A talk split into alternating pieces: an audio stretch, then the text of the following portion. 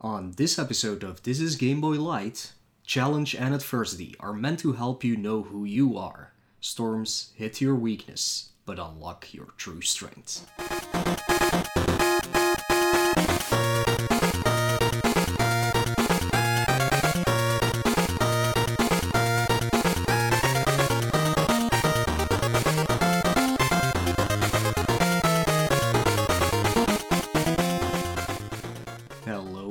And welcome back to a brand new episode of This Is Game Boy Light, episode thirty-five of our uh, lights. Um, yeah, our numbering is a little bit weird at the moment because of uh, the few complete full episodes we did back to back uh, due to some real life things we had to take care of. But now we're back to our regular schedule, so uh, next up is of course another full episode. Did I say an other? Wow, nobody has ever uh, pronounced that word like I just did. I am not of course talking about the animal, I was just saying another. Alright, anyways, before we dive into uh, this light episode, uh, let's see what I have been up to since the last episode. I think I might have uh, mentioned it during uh, our Kid Icarus episode, but I had been controlling... Uh, contr- I had been playing Control. Well, I had been controlling play, sure, why not? But yeah, I uh, completed Control, the Ultimate Edition, so that means all the D L C as well. And uh, yeah, that is like... It feels like that game is made personally for me. That's how I felt about that game. I had so much fun with it. It is exactly what I wanted. Uh, Sadly, the P S four version is a little bit janky here and there, but that didn't uh, keep me from keeping on playing it and absolutely loving it. Um, if you have not played Control yet, I would highly recommend it on whatever you have. Uh, best, of course, would be P C, but I've heard that the P S five version, uh, which is available digitally uh, and physically in March, I believe, uh, and I guess the new Xbox uh, will have a new version of Control as well, but I highly, highly recommend playing that game. Even if you don't know what it's about, uh, just check it out. I think uh, everybody should absolutely play this game. It's just so, so much fun, and I'm not gonna spoil anything about it, um, but for those of you who don't know, it's like set in the same universe as Alan Wake, kinda. But uh, you only get to that in the later parts of the game, basically. Um, and then, now I have started with uh, Ys nine, Monstrum Nox, the newest Ys game. Um, I'm liking it so far. It's pretty much a continuation of what they did with uh, eight, Lacrimosa of Dana, or Dana. Uh, yeah, it's it's... basically the same concept gameplay-wise, uh, but with an, uh, of course, new story that goes with it. So far, I liked the characters better from eight, um, but that might change. You never know. Um, I'm I'm starting to uh, warm up uh, to to the new characters they introduce in this game, but uh, it's an interesting story, at least so far. Um, I wouldn't say it's super deep or anything, but uh, it's a good mystery that's going on, so I'm intrigued to see what is actually happening in this game. Um, yeah, I don't know how long this one is gonna take, probably around thirty hours, I would assume. That's normal for a Ys game, uh, but there will be a lot of completing to do, of course, like a Nightmare Mode playthrough, which may or may not work with New Game Plus. I have no idea. Uh, it's always hard to check out trophy lists uh, when it comes to new games, especially R P Gs, because uh, they take a lot longer for people to get through. But yeah, those were my uh, non-Game Boy games, but uh, I've, of course... been busy with Portable Pleasure, my uh, Game Boy System challenge, uh, and the games I've played for that are, first off, Lemmings. I actually finished that game, uh, played all one hundred puzzles. Um, I still do not really like Lemmings, but it was fine. It just suffered from some things that were probably unavoidable on the Game Boy port, uh, that made some of the levels, uh, how would you say it, like...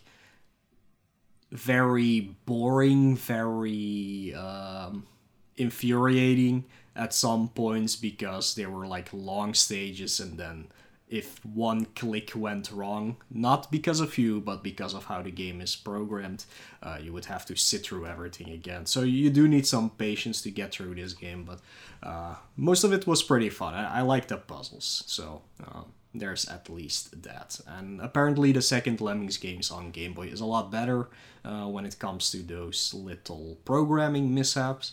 So uh, I'm kind of looking forward to that, to see how that one plays out. Uh, I also played Hudson Hawk, which is of course based on the Bruce Willis movie from the eighties, probably, maybe uh, the nineties. Uh, it's a fun little weird platformer. Uh, the sprites are kind of adorable, I guess. They're like tiny sprites of like big people. Uh, I don't know if I can explain it. It's not, they're not chibi. Uh, that's not what I mean, but uh, they look like they've been squashed down, but they do still have like a uh, a face that would go on a bigger sprite. Um, you'll have to check it out yourself. Um, it's not a great game or anything, but it's pretty easy to get through. Um, the controls are a little bit janky here and there, especially when it comes to jumping on platforms. But besides that, it plays pretty well, and it keeps it interesting with different kinds of levels, even though they're all just... Uh, all just very basic platforming stages. Um, after that, we got into a little sports block, uh, first starting with International Superstar Soccer. Um, I do not really like football or soccer games, um, but International Superstar Soccer on PlayStation one is actually the only soccer game I think that is absolutely amazing. Um, only one of the few that I, I really sat down to play, but uh, yeah, this was the Game Boy version. Um, it's alright. It, it at least plays very fluently, which is something you can't really say about many of the sports games on Game Boy, uh, especially the football games. Just look at the entire FIFA series on Game Boy. They are pretty horrible when it comes to that. But besides that, it's not a very deep game. Um, you can basically do the same thing over and over again, um, which will not result in you scoring a goal per se, but uh, at least it helps you to prevent from getting goals uh, in your own goal. Um, but yeah, it, it doesn't really do much. You you really just want to um, put on the fouls and then make the opponents tackle you from behind, so they get a yellow or red card, preferably a red card, and then it's like easy going from there. Uh, to get the ending, quote unquote, or ending screen, I guess you have to uh, win the International Cup.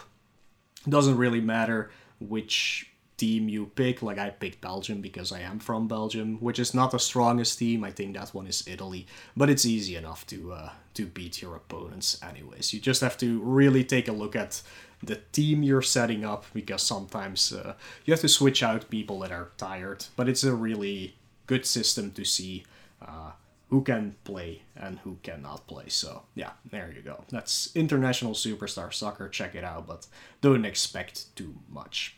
Uh, and after that, I played Side Pocket, which is of course a billiards game. Uh, you would think it's nine ball. It's not. You can play nine ball. That is just like a one-round single-player mode to... It's basically the tutorial of the game, uh, but there is another mode that I forgot the name from of, uh, in which you have to get a certain score by playing six or nine ball, but you don't have to follow the rules really. You get points by um, by basically pocketing balls in uh, succession to each other, or even uh, in the right order, because course, in uh, in pool, the balls get a number tied to them, and if you do them in the numerical order, you get extra points. Um, and there's some extra points you can get as well by doing some things like that, but whatever. Uh, anyways, after you reach the score, you have to do a trick shot, and if you uh, manage to do that trick shot, you move on to the next level, and there's four levels. Um, the first part is really easy. The second one, you have to do a trick shot that took me almost two hours to figure out, weirdly enough. Um, and looking back at it, it's actually not that hard, uh, but I just couldn't figure it out. And the other two that I got first try. Um, but yeah, if you're not familiar with how physics work in billiards, I guess, or in pool, uh, it might take you a while, but I think it's a very easy game. Uh, you don't have to restart the entire game if you lose. You're, you just stay in the same uh, uh, level, basically, that you're at, uh, so you can keep on trying. And it took me two and a half hours, but if I knew that trick shot, that very first one, way earlier, uh, I would have like finished it maybe in an hour, uh, yeah, something like that. So, so yeah, it's it's a pretty easy game. I would definitely check it out. Um, it's a lot easier than Side Pocket on N E S or Genesis or anything like that. So, uh, yeah, this is definitely an easier one, and I think the physics of the game work quite well. Uh, but you have to know a little bit about how physics work in general to know how to play this game uh, up to a certain point. But yeah. Those are the games I played for my system challenge, and with that, uh, I can immediately segue into the topic of this episode, uh, which is actually about system challenges. Uh, I wanted to take some time to talk about these a little bit more in depth, because I keep mentioning them, uh, well, my own in this case, uh, but uh, and sometimes E B C also mentions uh, his challenge, uh, but I wanted to take a closer look at what a system challenge is, uh, how I feel about it. Um, keep that in mind, by the way, that this is uh, this is a very subjective episode for the most part, but I am gonna lay down some uh, some objective things about them as well. But most of these thoughts are coming from my head, and other challengers might think otherwise on certain parts. Um, so you'll have to ask them what their opinion uh, on that is for sure if you want to find out more. But this is really coming from how I tackle my system challenge and why I do the system challenge. Uh, but I will also dive a little bit into just the general idea of what system challenges are and how people uh, people do them, and how, if you are interested, you can maybe uh, try to do a system challenge yourself. But yeah, more on that right after this break.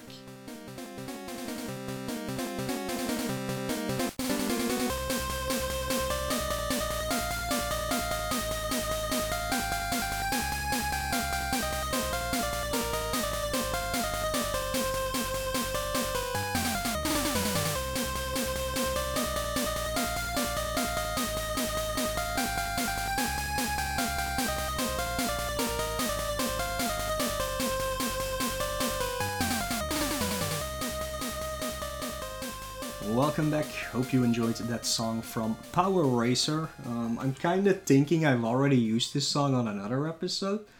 Uh, if so, um, hope you enjoyed that other song that Lex picked. Uh, well, I don't think I have, but maybe I'm just confusing it with something else. Uh, anyways, let's dive into uh, the topic of this episode, so system challenges. Um, so let's start with the basics. What is a between bracket system challenge? Um, you might have heard the term being used around uh, around the internet, or definitely in this podcast, and I call it a system challenge. Other people call it a console challenge. Uh, the reason why I say system challenge is uh, first of all because um, for example, I'm doing Game Boy. Game Boy is not a console. Game Boy is a handheld, uh, so a system sounds better in that case. Uh, there's also P C, which is not a console. A P C is a P C, so that's another uh, system. And there's also people who uh, do multiple things, like multiple consoles and P C, blah, blah, blah, whatever, whatever. So um, I think system challenge is a better term to use, but console challenge is uh, just as fine. But yeah, what is it concretely? Um, So in order to understand this, you have to know what most content on Twitch is about. Um, like, you have a divide between um, the popular games, as I like to call them, um, which are, of course, still League of Legends, uh, Fortnite, um, whatever other type of first-person shooter or... or uh, how do you call a MOBA game is popular at this time, uh, things like that. That's where actually most views on Twitch will go to. Um, and besides that, you also have just people, of course, playing new games all the time. Uh, that that's not really a category on its own. That's just people playing games in general. Uh, but you also have, of course, uh, the retro community. And this is where uh, the system challengers uh, are also a part of. Um, the retro community is very small. Uh, don't make that mistake, especially compared to the other part of Twitch. Um, but the retro community is also split up into subdivisions, basically. Um, you have people just playing tr- casually through games they loved when they were a kid. Um, there's a, definitely a lot of people like that out there on Twitch. Uh, a big part of the community is, of course, the speedrunners, and mostly it will be uh, retro speedruns, of course. There are new uh new game speedruns definitely being done as well, but I'm just talking about uh, the retro community in this case. And yeah, there's there's a lot of retro speedrunning content out there that you can find. Um but yeah, then you have, of course, the system challengers or the console challengers, and those uh, are the people that actually just pick a library and try to play through every game that came out on that system, on that console, on the P C, on whatever uh, you like. Um, so that is something you don't see that much. Um, of course, the most well-known example of it is the Mexican Runner, who did his uh, N E S challenge a few years back and has already finished it and has moved on to more uh, speedrun Uh, content at this moment, but that's probably the best known one. Um, I think everybody has heard the name before, and he is like officially, I guess, uh, the person who first beat the entire N E S library. Um, of course, you have to uh, look at that uh, with a grain of salt. Entire N E S library, I think it's only the U S release titles in that case. Um, so maybe he has done PAL as well. I, I, I'm not really one hundred percent sure on that. I think it's it's mostly the the U S released games. Um, but there's also like the Japanese exclusives that are maybe unplayable if you don't know Japanese or, or if there is no translation for them, things like that. So, um, so a complete challenge. You have to take it with a little grain of salt, of course. Um, but yeah, that, that is specifically for N E S uh, in that example. I'm doing one specifically tied to Game Boy.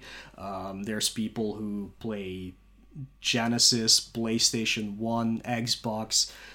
Whatever system you can think of, there will be a challenger for it as well. But there is also, uh, there are also some people that do it a little bit different.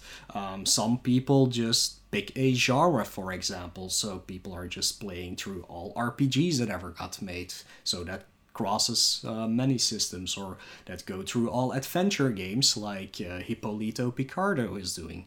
Uh, he's playing all adventure games, and th- I know what you're thinking, but what is considered an adventure game? You'll have to ask him that. It's his list. He made it, uh, because adventure is, of course, a very broad term. Um, But yeah, there are people that go specifically towards like a genre, for example. Um, and then there's also a third group, um, and I'm taking Bangera as an example here. He is doing a backlog challenge, which basically means he's playing through every game he owns. Um, so that's also uh, crossing many, many systems. So, but that that's pretty much what a system challenge is. Like, you pick either a library or a genre or your backlog, and you just try to play through every game uh, that is on there. Of course, you can uh, make up your own challenge. Uh, you don't, of course, have to do any of these. You can even make it a little smaller if you really want to, like just play all platforming games on one system or something like that. The challenge itself is really what you want it to be.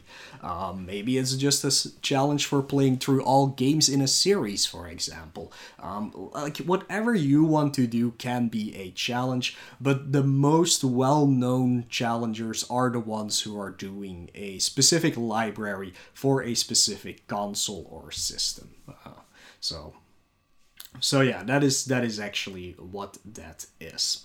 Um, why did I start doing that? I think I've talked about that already in the episode where I just talked about myself, basically. But um, yeah, I've always had... Game Boy was the first thing I ever had. So I had a lot of Game Boy games and I played through a lot of them. And um, I first started as a speedrunner for Mega Man games, but after a while I really started to see that that was not really anything for me. Um, I like watching speedruns. I like um, putting on races for speedruns and things like that. I like commentating for speedruns, but the actual speedrunning itself is not really my thing anymore.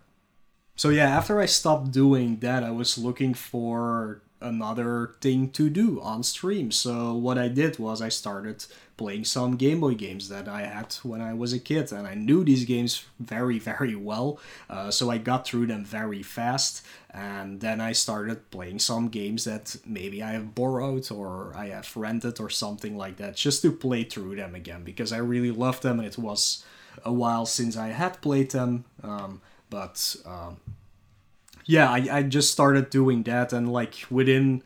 Uh, I would say a month or three, four, I had finished all of those games uh, that I wanted to replay again. So then somebody just said to me, like, why will you not try just playing the games you don't know on the system? Um, so I started diving into some newer games. Well, for me, newer games, of course, they're all old games. Um, and yeah, after I've done like twenty, twenty-five of those, I was just like, you know what, why not try and beat just all of them? Why not? Let's just do this. Um, of course, I had to look around to find a good list uh, for all the games, because back then, at least, uh, the info wasn't that widely available as we are trying to make it right now. We're still not done, but we're trying to make it. Uh, that's that's all thanks to Lex, actually, who wanted to start building that database. Um, so now we have a better view of what this actual list uh, holds. But back then, if you looked for it, you could see it was like one thousand one hundred games or something like that in total. So that was like the starting uh, number that I had. Uh, but then I had to see... Um, like, oh, these Japanese games I totally cannot ever play uh, unless I learn Japanese, so I cut those off the list. They're, they're still available on the list, but as non-played games. Um, then I had to see which ones have translations. Can I patch these games? Uh, can I play these? Yeah, okay, here we go. Oh, these unlicensed games are also part of that complete... quote-unquote list that is available on the internet. What do I do with those? Oh, there are collections uh, available. Do I include those or don't I? Um, I'm still looking into some of those, by the way, because some have one game that is not available elsewhere. So it, it's really hard to come up with a list, uh, especially for Game Boy. Uh, not so much for other systems, but especially for Game Boy. Um, so yeah, it took a while to definitely... Uh, go through that, but right now I'm probably gonna have around seven hundred fifty games in the end that I have played.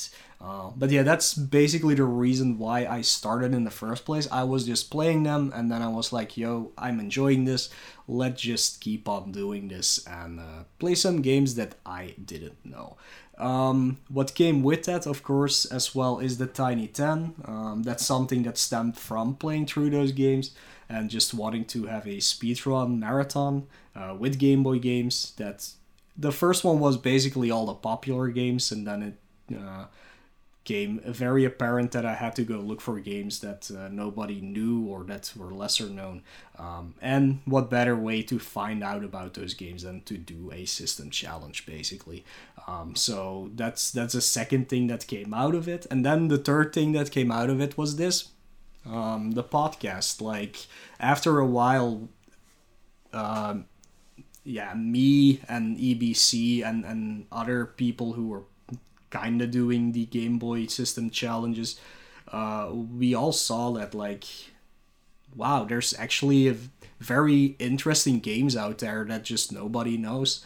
Um, and um, just playing those games on Twitch um for the first time blind and people uh looking, like, it's it's a complete different vibe than just sitting down and doing research about the game and then talking about them, because when you're playing it blind live uh with an audience watching you live, um it's a very different dynamic, and I wanted to give those games that I really loved or that are very interesting, I wanted to give them, like, uh, another chance to get in a spotlight, which with some research tied to it and with some interesting facts tied to it, and not just a gameplay uh, with me raging because I can't beat an enemy or something like that. I just wanted to sit down and actually look at the game, uh, how it got made, uh, who was responsible for it, and things like that. And and that's where the podcast came from. So it all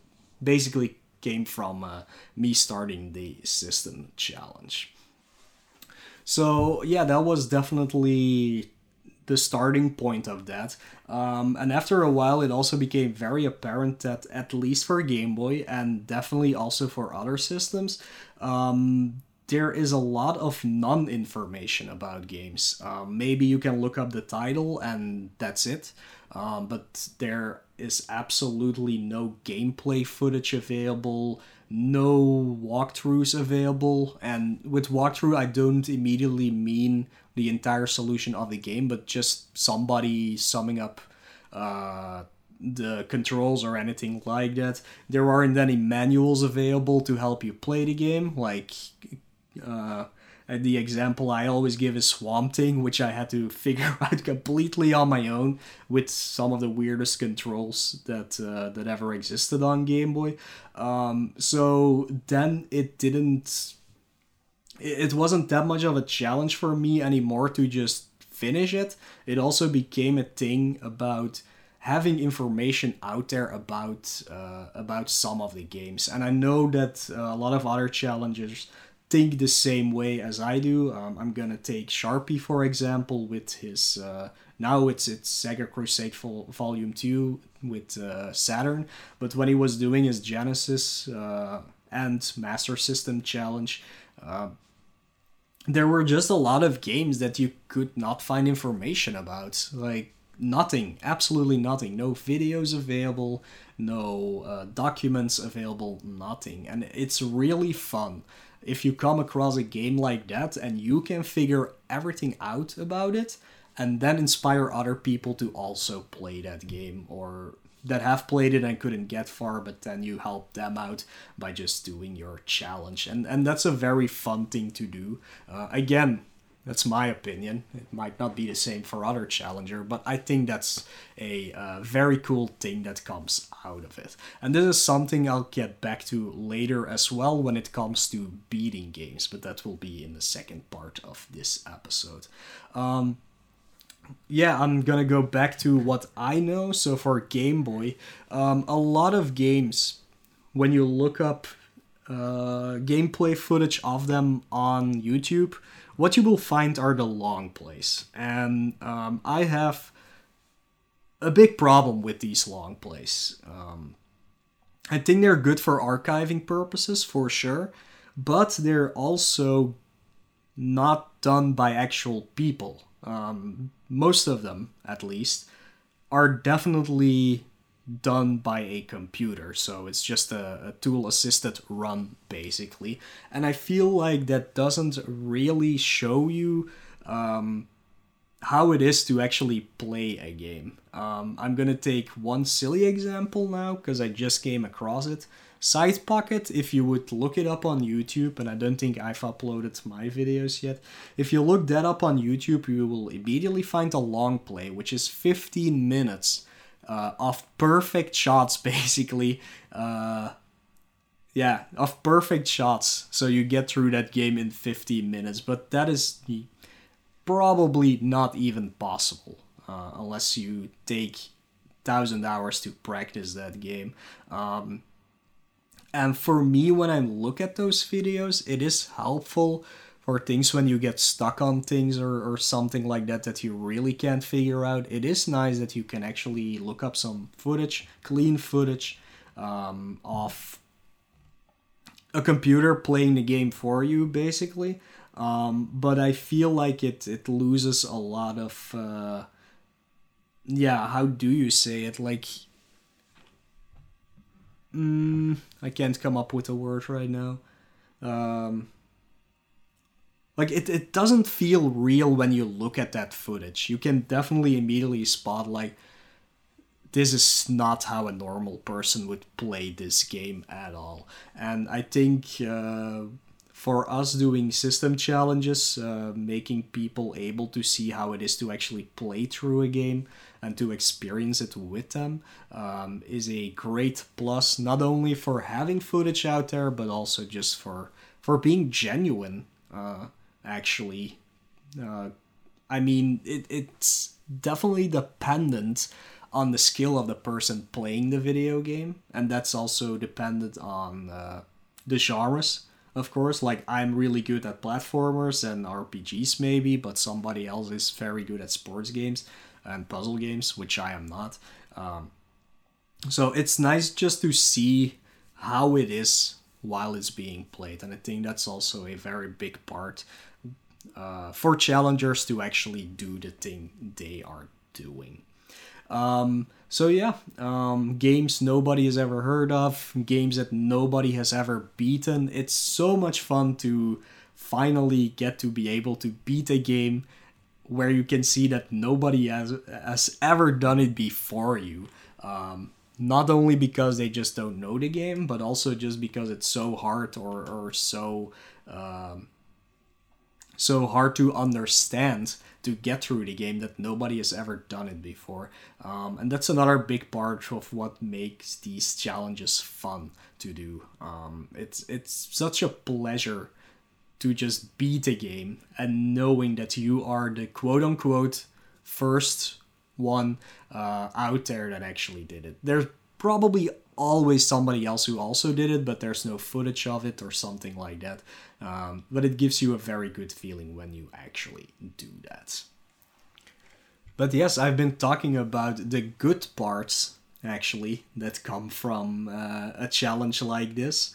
Um, but there's... Of course, also uh, some bad parts tied to it. Um, and this is definitely something that's probably also very personal, um, but I think it's also something that every challenger must face. And the biggest thing about it is not every game is good, for sure, um, but you can get around that. Um, it's not because it's not good that you can't enjoy it, um, or maybe it's just hard and you have a lot of trouble beating it, but okay, that that's that's a problem for you personally most of the time. Um, shit, what did I want to say?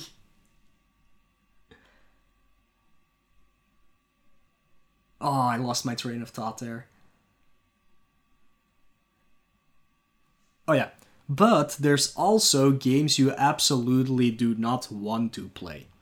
Um, and that's something that people tend to forget when they start doing a system challenge. Everybody has their own set of skills when it comes to video games and genres they prefer. Um, like I said before, I'm good at, at uh, just platforming games, or I'm good at R P Gs and things like that, but I'm absolutely terrible at puzzle games. Something I did not know before I started the challenge, sadly, uh, because I didn't look into it well enough. Uh, but Game Boy has a lot, a lot, a lot, a lot, a lot, a lot of puzzle games. Um, the good thing is, though, a lot of these puzzle games are actually good, and then it's just another uh, thing where it's just about skill level. I'm not good at them, but I will get through them eventually. Um, but there's always a genre that you absolutely do not want to play, and for me that would be sports games. Um, but sports games are a big part of every library. Um, so you always have to keep that in mind, that, uh, yeah, there are gonna be a lot.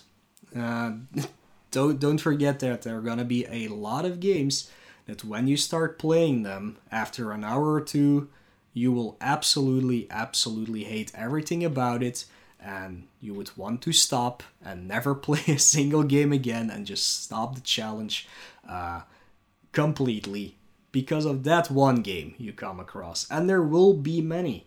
There will be many. Um, one thing I want to warn everybody about: if you're ever thinking of doing one of these system challenges, please do not start just playing through all the games you know, all the games you like, because in the end you will be left with a lot of things you don't want to play, and it makes it a lot easier to just give up on it completely uh, if you keep having to play games you absolutely don't like. So be very, very wary of that. And we all have those games. Uh, for me, and I still haven't finished this game, it's Adventures of Lolo. I absolutely hate that game, and I will have to go back to it and play it. I have been uh, postponing it, but I will have to go back and play it for sure. Um, there's one that is very notorious out there right now on Genesis, Virtual Pinball. Absolutely a horrible, horrible game that nobody wants to play, but they will have to do it.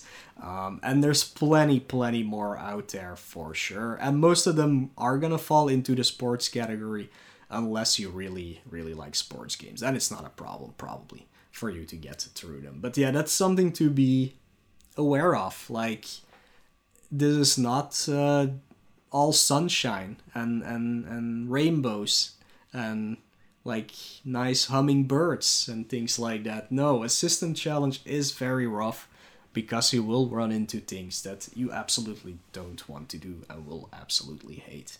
Um, so yeah, that's that's definitely the biggest uh, bad part that All comes right. with a challenge. Trying and another like thing that I mentioned is games where there's the no information about it and you have to figure out everything yourself. The episode, I guess. Uh, it's... Oh.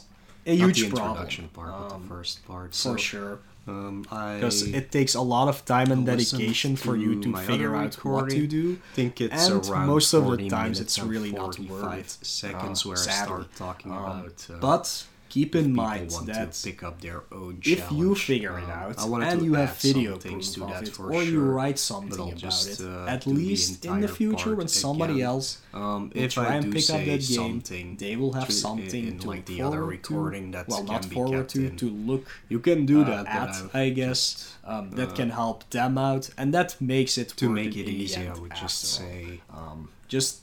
Making sure that the entire thing, can I guess. Maybe enjoy a game uh, or maybe get through a bad game uh, because uh, you help them do it. So yeah, with all the bad comes good, and with all the good comes bad when it comes to system challenges for sure. Try and yeah, it's mostly a lot of fun, but also a lot of heartache and dedication.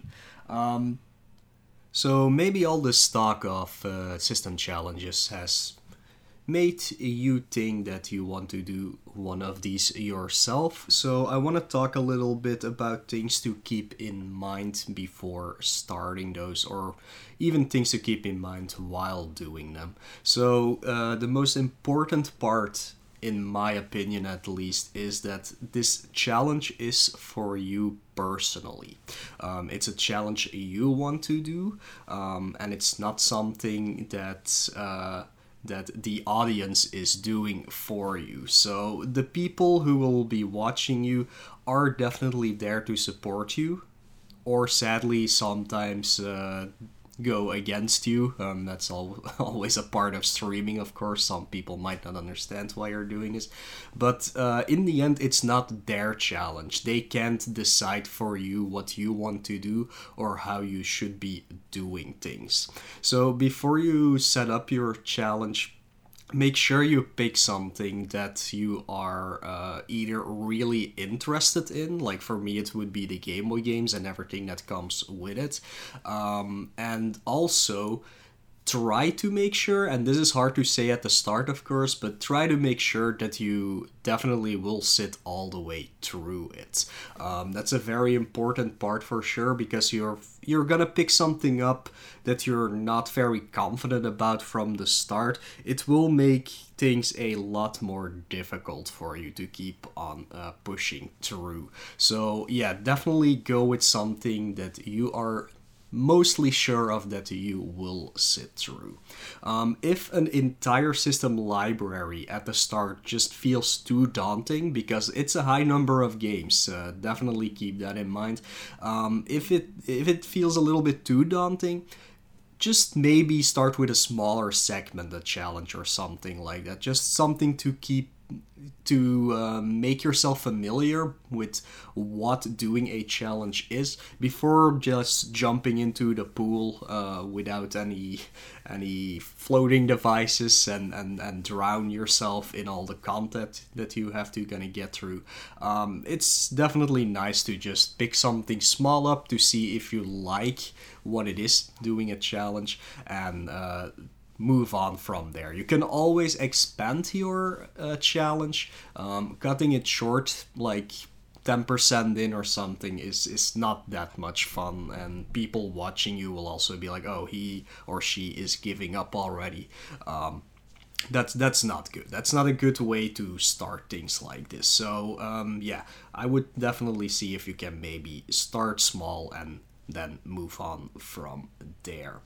Um, a few things to that I want to suggest while you're doing the challenge.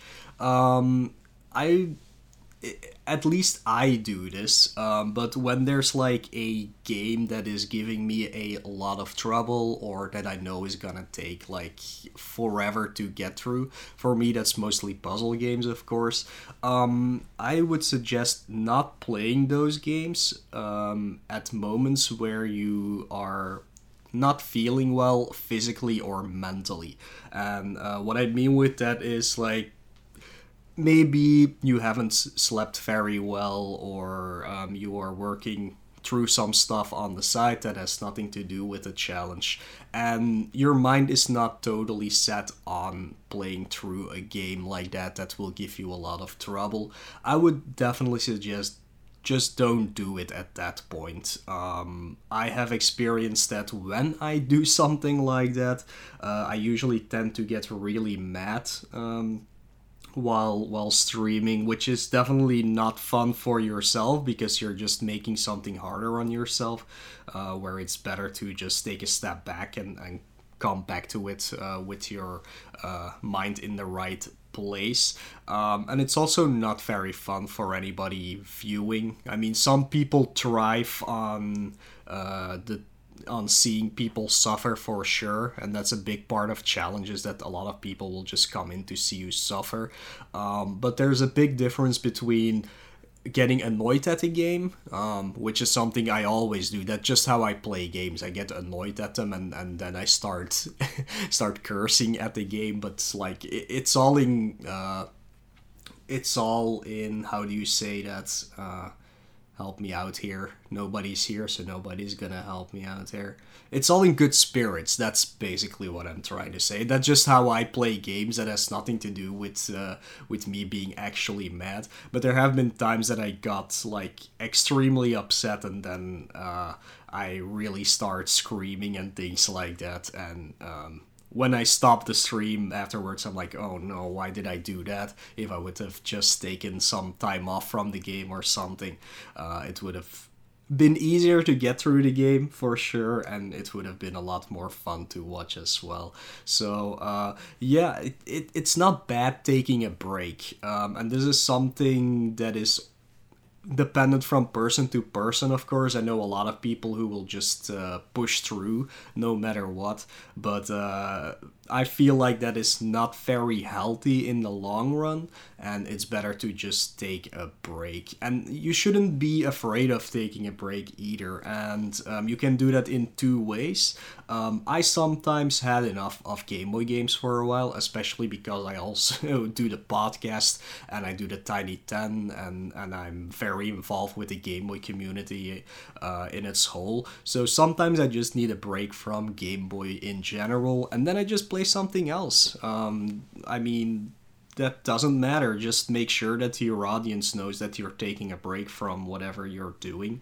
Um, I just mix it up with some casual gaming or something, but I do want to keep streaming most of the time, so I do that, uh, do that on Twitch as well.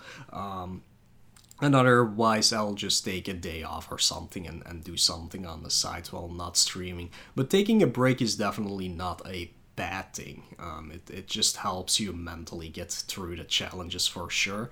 Um, or you can just, uh, instead of like stopping the challenge for a bit, you can just switch to a game that you know you're gonna like yourself. Just pick something off the list that you're like, oh, this will uh, clear my head of the thing I'm doing right now, if it's a tough game, um, and then you can go back to it. Like, there's no problem uh, doing that. And the biggest Uh, example I can give right now is Picross two. That game is gonna take two hundred hours, and I'm sorry, but I do not want to spend what, two, three months just playing Picross and nothing but Picross. So I do it in parts. I do like one world, and then I just move on to a few other games, and then I get back to it. Um, I, I think that's a very healthy thing to do. Um, but it, like I said, it depends on uh, on what kind of person you are, of course. Sometimes you just want to get through that game. Um, But it's definitely something you can do, and you shouldn't feel bad uh, about it when you need to do that, at least. So um, that's that's definitely something to uh, to keep in mind. Um, and well, another thing, and that is also very personally, um, when you're doing the challenge, don't lie to yourself by cutting corners trying to beat games, um, and. That is something that I did at the start, kinda. Um, like, at the start, I was like, oh, the numbers are all that matters. Like, I have to get through all of these as quickly as possible so that I keep beating games, yada, yada, yada, and making progress. Um, during the course of the challenge, though, that changed a lot, where now I really, really just sit down and take my time with every game. Even the ones I don't like, I really sit down and, and just take the time to figure everything out and do it very quote-unquote casually, actually trying to beat those games. Um, and it's just a lot better to do that, and if you can force yourself, I guess, to do that from the start, um, it will be a much more fun experience throughout, because um, if you won't, are only thinking about the numbers, um, you're you're gonna do things yet you shouldn't be doing. Um, like, it's hard to explain how that works, but um, there are many different methods of just making a lot of progress without actually challenging yourself, and that is part of the game. It's called a challenge for something. It's a learning experience, and um, I think you should uh, definitely start doing that from the start. Like, just enjoy what you're doing, even if it is a bad game. Um, and just take your time with it. It doesn't matter how fast you beat it, as long as you beat it in the end. That is all that matters, because then you have overcome the challenge of the game. And uh, that's what it's all about. Um, and going from that, one of the biggest things is, and this is something that differs between every challenger for sure, um, but I'm gonna say my take on it, and you can take it as you want to. If you want to do it a completely different way, that's all fine. Um, but a lot of people ask, um, yeah, what do we do with like hints or tips from uh, from the audience, or like using walkthroughs or other videos or things like that? And that is, yeah, that is very person dependent, of course. Um, some people really want to do everything without ever getting a hint or tip or using a walkthrough, um, or even looking up the manual, which I strongly suggest you do if there's a manual available, um, because some games really are just a mess if if you don't know what uh, what you need to do. Um, but my take on on this is that um, like when I start a game, I also do not want any hints or tips or whatever. I'm trying my best to get through a game completely on my own. Um, but if I do seem to get stuck on something for a long period of time, and again, I guess I'll take the example of puzzle games in my case, um, I do ask help from um, from the audience at first. I ask, do you guys have any idea to like push me a little bit forward so I can figure it out yourself? Or if that even doesn't work, uh, I... really suggest that my audience just helps me out completely um, if I can't figure it out myself. And the reasoning for me behind that is that, again, this is a learning experience, and there is only so much you can learn on your own. Um, it is okay to ask for help sometimes if you're stuck at something. Um, and I get why some people don't do it, because they feel like it is cheating. Uh, but I think that's more of because of some people in the past that have been playing through games with a walkthrough right next to them. Um, and that is something totally different. If if somebody's telling you from the start to the finish what you need to do and what button you need to press, that is like, then you're not challenging yourself anymore. Then you're just uh, following the lead of another person. But if you are really stuck, it's okay to just uh, ask some help. And um, yeah, some people would argue that um, back in the days when games got released, at least when it comes to retro games, we didn't have help either. Like, we didn't have the internet or video evidence or things like that to get through the games, and we had to figure it out yourself. And I do agree with that, but um, what we did do was ask our friends if they played the game, uh, what they were doing if we got stuck, uh, so to help us out, or just ask a friend over to come and help us get through a game or something like that. And there were even magazines that provided tips and tricks. Like, you didn't need to buy them, uh, you could just not do that at all. But um, I think a lot of us back in those days were super super happy that when a magazine came out with a tip or a trick for some game we were struggling with, um, that it actually helped us get through it. So yeah, you have to decide on your own, of course, how you're gonna do this, uh, how you're gonna handle hints, tips, and, and reading walkthroughs and things like that. But uh, yeah, there's my opinion on it. Like, don't be afraid to ask for help. Um, and I think with uh, the Challengers team that we have right now, we can help each other out a lot more when people seem to get stuck on something or if they need help to figure something out. So uh, in the background, that is always going on. Um, uh, don't be one of those people that just opens up a walkthrough or runs a video right next to their game screen and uh, play plays through the game like that, because it's very obvious when somebody does that. Uh, you can see that they're not struggling at all with it. Um, but yeah, also don't be afraid to uh, to just look for some help whenever you need it. Um, if in the end ninety-nine percent of the game you figured out yourself and that one percent you had to look up, um, don't be don't be ashamed of that. Like, I, I really feel like you will learn something from it that you could use later on. And I'll bring up the puzzle games again. Sometimes you get stuck on something in a puzzle game because you can't figure out a certain mechanic that will help you out. Uh, but once you look that up and understand what you have to do, it's something that you can keep using throughout the rest of the game or even on other games, because like puzzle games usually have some kind of mechanic that works for everything.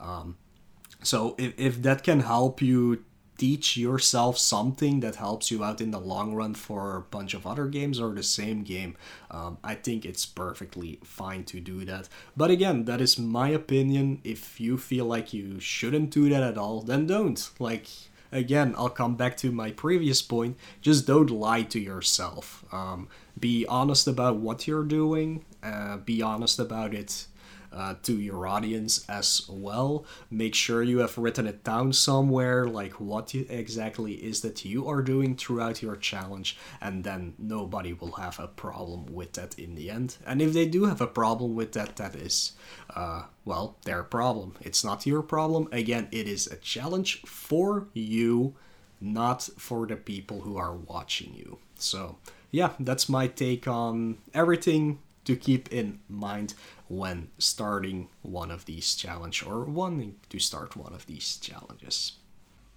Anyways, let's take a short break with some great Game Boy music, and after that I have a few other things that I can mention before we wrap this episode up. Be right back.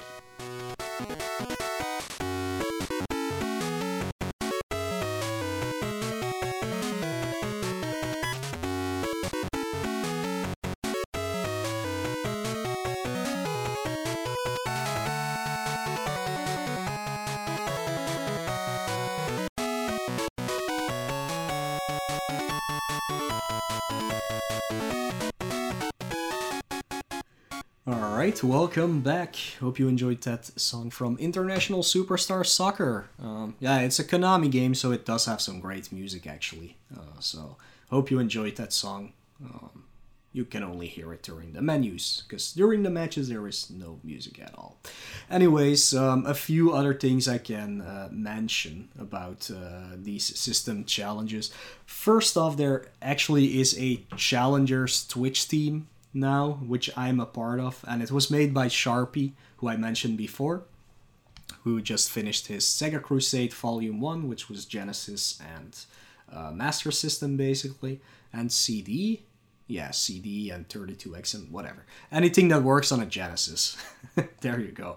And he's now doing a uh, Saturn challenge, so he's still going. But there, there's a lot of people in there. Um, There's me, obviously, doing uh, the Game Boy System challenge. There is uh, Hipolito Picardo, who I mentioned before, doing the Adventure challenge. Um, but there are people for every system you can basically think of in that team. And also some like more random challenges, uh, like a rental challenge, for example, or a mini console challenge. There's somebody for you in that challenger team that you definitely want to check out, and preferably all of them, but that's going to be hard to keep up with for sure. But yeah, if you're interested in watching a specific system or things like that, just look up the Twitch team, or just uh, use the link in, in any of our Twitch pages that get you to the Challengers uh, team page on Twitch, and there's usually always somebody streaming because we're all from different time zones. Um, so usually when I look at the list, there's always somebody online that you can check out. So um, if you're interested to just see a challenge or find out more about these challenges, um, I would definitely recommend you just going to check out any of these people and see what they're all about. There's even challengers for specific languages. Uh, I know Retro Nimrods does uh, Spanish, I believe. Um, we have El Masta, who is mostly talking English but is French, uh, so we can talk French. And you have Gran and Hero, uh, who's been on the on the podcast before, of course. Uh, who talks Swedish basically ninety percent of the time. So there, there's definitely somebody out there for everybody looking for it. But yeah, with the Challenger team, um, like we have a di- private Discord, of course, uh, for our own. And we are actually doing a lot of work in the background as well for not only finding new people who already started their uh, challenges, because you can't know everybody, of course.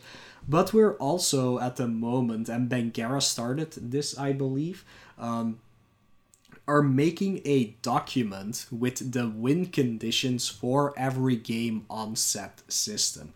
Um, this is a long, long, long, long, long progress, of course, because there just are a lot of games that we have to consider.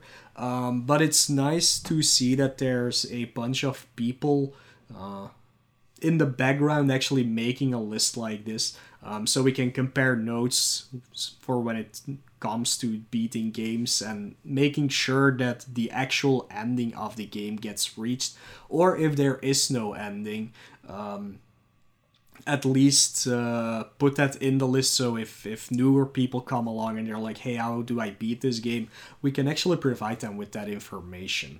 Um, and I'm gonna take one example... Uh, No, I'm going to do two examples, actually, when it comes to these uh, winning conditions that that I came across now. Um, first off is Lemmings, um, and this is specifically about uh, the Game Boy slash N E S version, because it's kind of the same, uh, same game. There's a few differences, but not that many. Uh, but when it comes to Lemmings, when I started it, I asked uh, Hero what his condition was for beating the game, and he said, I've done um, fun mode and mayhem mode, which is basically easy difficulty and very hard difficulty. Um, each have twenty-five stages. I've done those and then I've stopped. I was like, oh, but why did you do that, actually? And he was like, all the stages are the same between every difficulty, but they are more difficult puzzles on that same stage. Um, which at the moment, when I heard it, sounded uh, plausible. Like, it, it made sense that you would just do the hardest puzzles and then be done with it. When it, like, it made sense at the time. And, um, and I asked him, why did he chose that? And he was said the Mexican Runner during his N E S challenge actually did that for the N E S version. He only played the uh, fun levels, which is basically practice teaching you the mechanics, and then he did the hard levels. Uh, so yeah, that made sense. And then I started playing it, um, and I kept thinking about that, and I was looking things up, and I was like, but these levels are really not the same. Like, sometimes you have a repeat of scenery, but all the puzzles are different. Like, you always have to do something completely different in each stage. Um, so that didn't make much sense to me to just do the first twenty-five and the last twenty-five. So what I did, I played through the entire game. Um, and yes, it it's one hundred different puzzles. So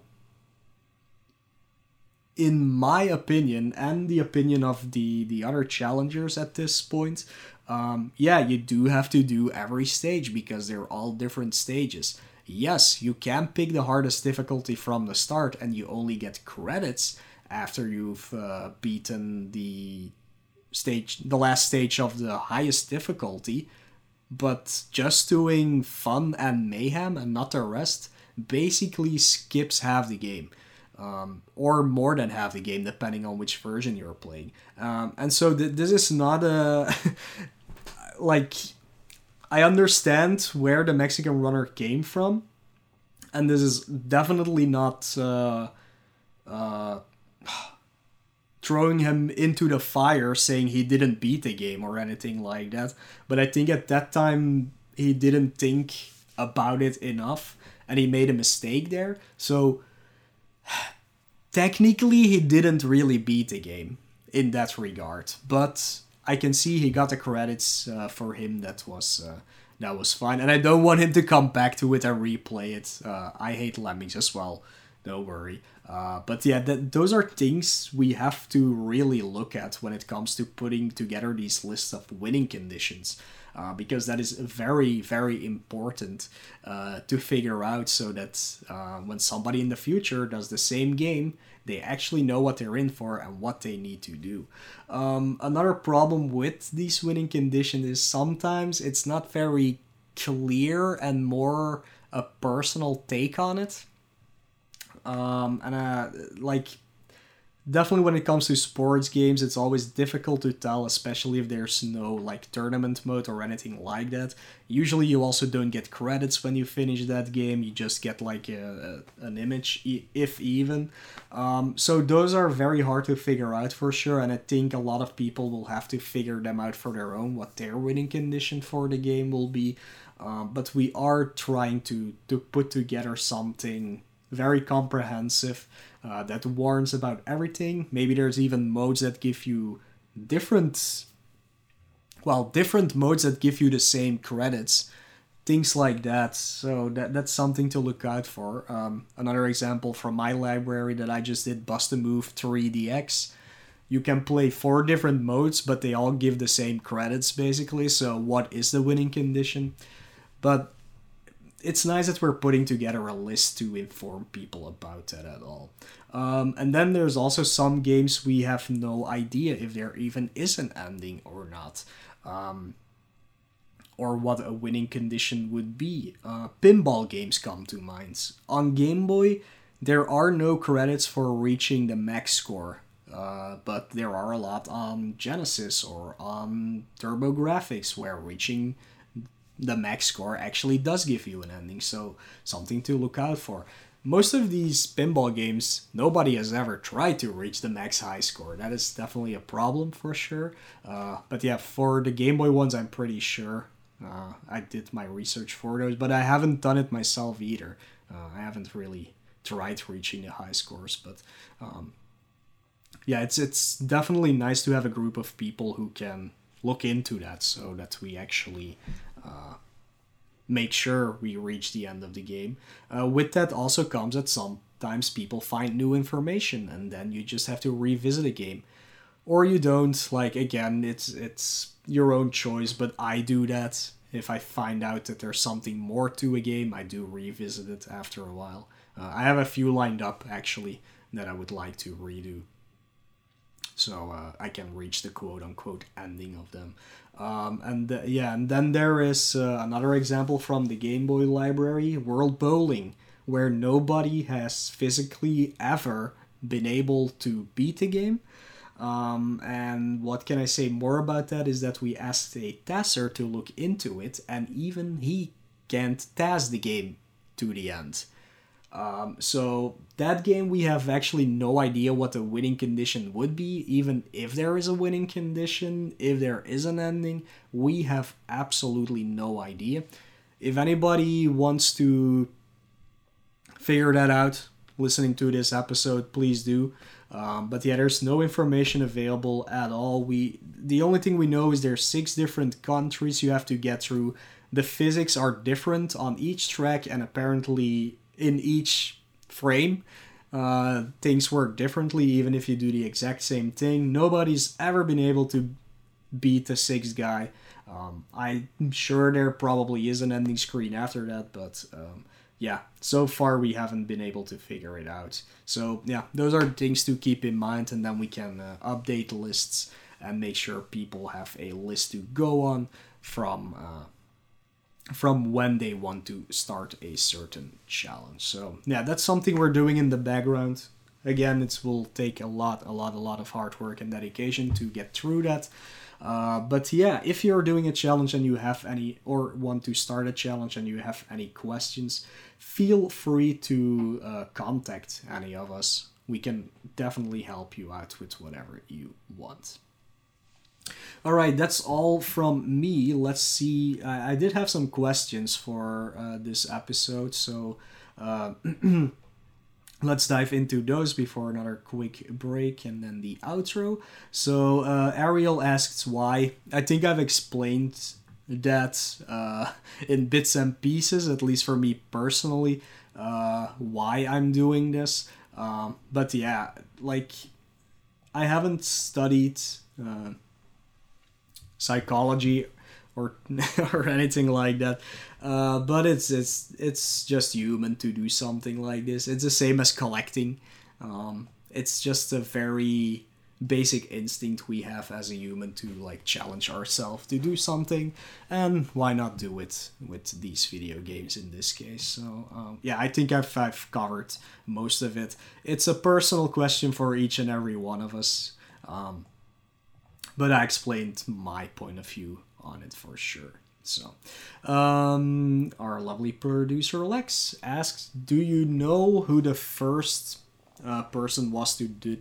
Yeah, I can talk. Uh, do we know who did the first Game Boy challenge? That's the actual question. Um, as far as I know, I think that was Zenic Reverie, but maybe not. Um, but I think it was Zenic Reverie who started. He has long stopped doing it, uh, but he played through a lot of puzzle games. Good for me, because sometimes I can look up his stuff and see what he's doing. Uh, But yeah, he hasn't uh, hasn't been doing that for quite a while. But I think he was the first one. Um, I picked it up when he was on around his one hundred game, I believe. I did not even know he existed. It's not like I was inspired by him or anything, but uh, I did find out he was doing it. And then there was John Carls, um, E Bloody Candy, of course, my uh, my co-host. Uh, Was there Chan Cool, maybe, who did one? I don't... Re- there was somebody else who was doing one. Uh, and now there's also...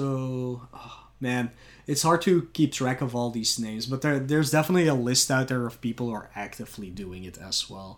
Um, but yeah, I think Zenic Reverie was the first one who tried it, at least. Um, here's a question from my co-host, but I'm gonna take a sip of my iced tea first. So yeah, here's uh, E B C's question. Well, it's it's three, four questions, yeah, something like that. Um, is there a sense of prestige when doing a console challenge?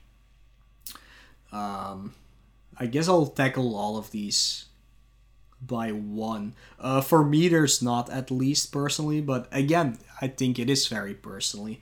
Um, I think you definitely look up to people who have uh, done more than you or have fi- finished the challenge, but I, it's not like any of the people I know, at least in the challenger community, that they're like, ooh, look at me, uh, I uh, finished the challenge, uh, you guys are all plebs. So I don't think there's there's something like that going on at all. Um, if I finish the challenge, I wouldn't, like, I'm gonna feel accomplished for having done it, but I also know there's still more out there to do, probably. Like, I feel like it's never really finished, especially not now there's a lot of new Game Boy games coming out and things like that. Like, but when I've reached that number that I have set out it to be the end, I think I will be relieved for sure, but um, yeah, I don't know. I, I don't think there's any prestige, at least not for me at all. Um, I don't feel better because I've beaten a game that nobody has beaten before. I'm just glad I've beaten it and that I now have the information available uh, for other people who want to try to do the same thing. Um, so, yeah, but that that's like more my character. Like, yeah, I think it's more depending on character of people.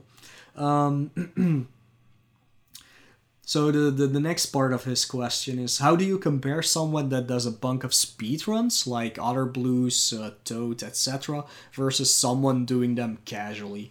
Um, it's I, I feel that's like a very different approach to games for sure. Um, I know, like, Otter Blues at least plays through everything casually before he does speedruns. Uh, but yeah, I think it's just a very different kind of content that both parties are providing. Um, like speedruns are more more skill challenges, I would say, like honing your skills in a certain game or or, or multiple games, um, and like making the game work for you instead the other way around, um, versus doing them casually. It's more of like the experience with the game, like what makes the game good, what could have been better, things like that. I, I, I think for, for casual gaming, that's a lot more important. Because like for speedruns, even the game can be good or bad, but as long as you can, like I said, make the game work for you, it creates interesting content or an interesting challenge for yourself. And casual, it's more of a thing like, yeah, can I,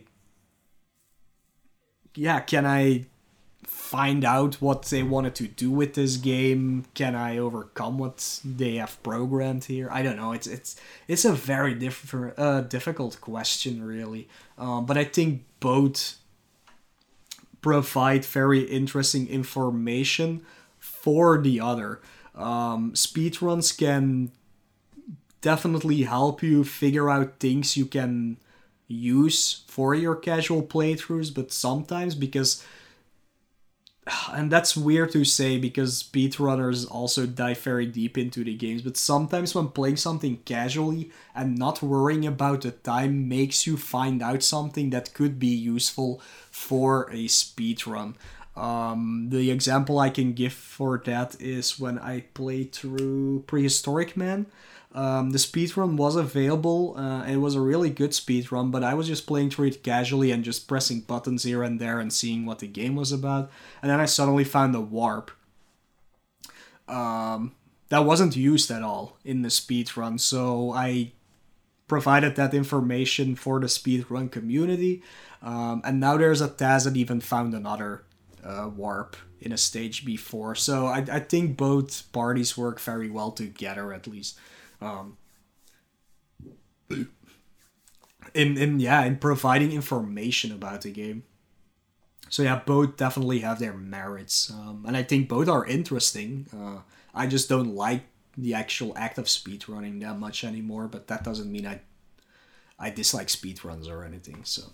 Um, and then the final part, do you think there is a certain pedestal within the consoles community when a person is working on a challenge or as com- I think I've, yeah, I think I've uh, touched upon that. Like, you definitely look up to people who have done more games or who have beaten a game you couldn't beat before, but we are all there to help each other uh, to get through the games and not, like, uh, be like, yeah, I, oh, I've beat it, and uh, you'll just have to beat it on your own. I'm sure there are people like that out there. Absolutely, absolutely. Uh, but, uh, yeah, so far, at least in, in the Challengers team, I haven't run across anything like that. We're all there for each other, so, yeah. Um, okay, we have some more questions from Lex. Um, as two people going through console challenges, what is your motivation for it? Yeah, I, I've told mine, really, so uh, I won't get into that. Um, yeah, is there a personal goal, like uh, video preservation of gameplay or boring evenings you wanted to fill? Because that was Lex's uh, um, motivation. She does one herself, but she only plays the game she actually has on Game Boy. Um, but yeah, I've uh, definitely talked about this, but uh, like E B C has uh, replied to that, so I'll get through that real quick. Um, so his motivation, uh, the U S library doesn't motivate him at all. Um, the Japanese library excites him way more, and that's why I started to include those in his list of games. Yeah, like when uh, when E B C started, he was only doing uh, U S releases, um, but now he's doing all of them like me. Um, so yeah, going back to, to be talking S E B C, uh, I find a lot of the Japanese exclusives to have more interesting mechanics or just overall better sprites animations. So yeah, there's a lot of uh, cool Japanese games that just nobody knows, and that's why I included those in the first place on my list as well, because uh, they're really cool, and I found a lot of great games that way. Um, so E B C's personal goal: I have a hard number of games I like to meet, but really I just want to experience as many games as possible, beaten or not. Yeah, um, yeah, I can definitely see that. Yeah, I'd want to beat them, of course, but yeah, it's it's all about finding out uh, more about games. Um, so then about the boring evenings part, uh, E B C says, my life is pretty boring right now with COVID. Mine was never meant to be filler. Um, a majority of my audience follow and watch me for retro games. When I was contemplating doing the challenge, was T M R. It was when T M R, the Mexican Runner, uh, was like sixty-six percent through Nesmania. Oh yeah, it's called Nesmania, I forgot. Uh, someone else was doing an N E S challenge. I saw John doing a Game Boy challenge, et cetera. Uh, I didn't know uh, Mula all too well in two thousand sixteen. Um, so I had no idea he was doing a Game Boy challenge, and I didn't know Gran and Hero uh, until two thousand eighteen. Yeah, Gran and Hero does like Game Boy N E S challenge. It's segmented in like some lists. Uh, so um, I was introduced to Hero by either Mula or John Carls when they D M'd his channel. channel. Uh, Game Boy is something that I have a lot of memories with because of moving around a lot, because I was in a military family and road trips, so that's how I landed on Game Boy. Since then, I've expanded my Game Boy library to the E U and Japanese, um, and I've incorporated other consoles, uh, which now all live on the Retro Digest or the Retro Road. It's a working title. So yeah, he's doing... He started with just Game Boy, but he's doing more now. I think soon he will do his Virtual Boy uh, challenge, actually. So, yeah, definitely look out for that. But yeah, like, that's uh, that's his motivation and things like that. Like, I know from Sharpie that his motivation was he wanted to do a challenge, but everybody was doing Super Nintendo or Nintendo. Um, and he was like, you know, um, I actually don't know a lot about Sega, and nobody is doing Sega. And I always wanted to play more Sega when I was a kid, but didn't have the chance to. So that's why I uh, I started the Sega Crusade. I know that's what he has said uh, a multitude of times. So yeah, everybody has their own reasons for sure for doing this. Uh, so that's uh, a little little uh, insight into that background. Alright, yeah, that's uh, that's pretty much it. I think I can wrap it up here for now. But first, let's take another very short break with some music from Side Pocket.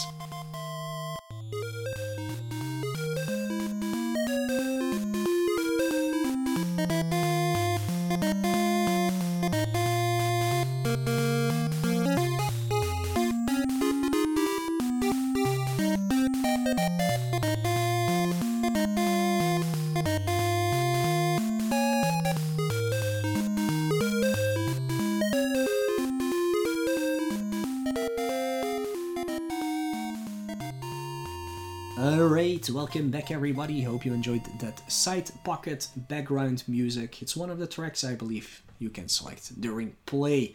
Um, yeah, so that's it for this episode. So as always, you can find me on uh, on the Twitter, on the Twitch, on the YouTube, and even on the Instagram, where I, I just post some random things from time to time. Uh, but they are all slash Mula, which is M O E L L E U H. Um, you can find my co-host, who will be back next week, on uh, Twitch as E Bloody Candy. Uh, YouTube, still no. Maybe he has it back. I don't know. Maybe he does. Uh, but yeah, you can find him on uh, on the Twitch and the Twitter as E Bloody Candy. And you can find our amazing producer, Lex, of course, on... Uh, YouTube as Lex, on Twitch as Sprinting Lex, and on Twitter as also SprintingLex, I believe. But she also has her own website, sprinting lex dot com, which you can visit. Uh, there you can find all of her other projects besides just doing this podcast, uh, just like the Game Boy database and the manual database and things like that. Very cool, very nice. Definitely go check that out.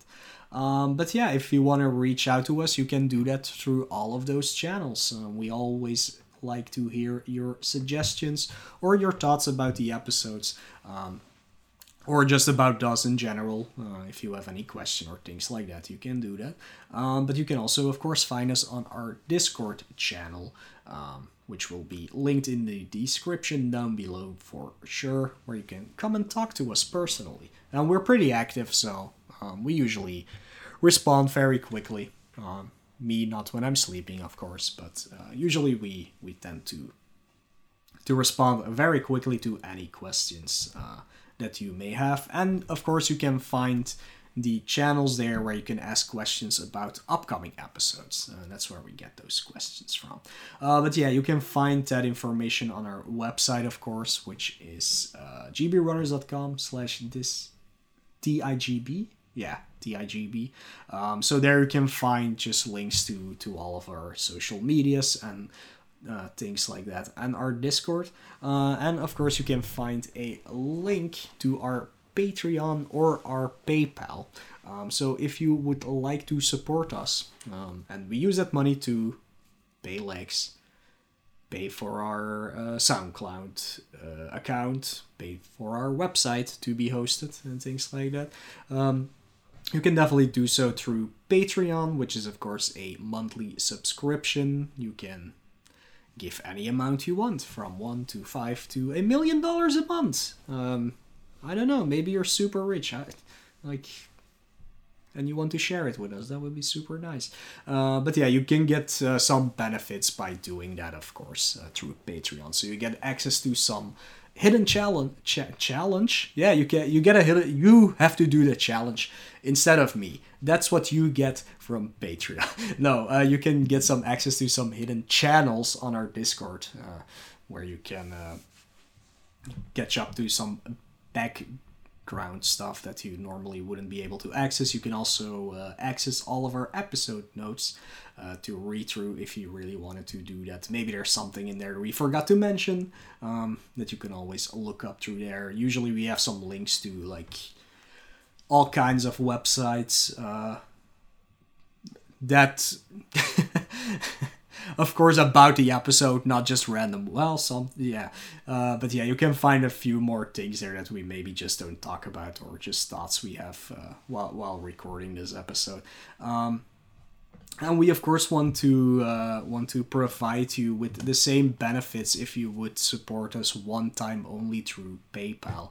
Uh, so if you do that, please let us know. Like, mention your username or something like that uh, when you when you do a donation, and then we can set you up in Discord with a special role or whatever else you need. Like, send you a link to uh, to the. to the notes or anything like that, but we do want to give you the same benefits as anybody who supports us through Patreon. Uh, our goal on Patreon is still twenty dollars a month. Um, twenty dollars a month would cover our costs uh, for the websites, at least. So that's definitely something we want to reach. Um, and if we hit that, we will definitely take some time to do more live recordings of these podcasts, because we always do them offline, of course. Um, but yeah, then we can make a few more, few more uh, live episodes. Not all of them, but there will be more at least. Um, so yeah, I think I've covered uh, uh, yeah just about everything. Of course, we also have our YouTube, which doesn't have a uh, which doesn't have a U R L yet, custom U R L yet. Uh, so definitely subscribe to that so we can get that. But you can find basically all the episodes on there with a little bit of gameplay footage in the background. Um, so uh, if you want to put that on in the background while you're working or something like that, and you want to have a little visual uh, cue on the screen as well, that would be the best way to find that out. and I should have updated it by now with all the latest episodes. So yeah, that's uh, that's all she wrote for this episode. So thank you all for watching. Hope uh, it was informative. Maybe I was just babbling a lot about nonsense and nobody actually cared about it. So sorry about that. But um, yeah, if, if you like these system challenges, go check out any of the challengers out there on Twitch. Uh, they always are very happy to see you and are people interested in the games they are playing. But yeah, that's it for me. Next time, me and E Bloody Candy will be back for Mega Man Doctor Wily's Revenge. Pew pew pew.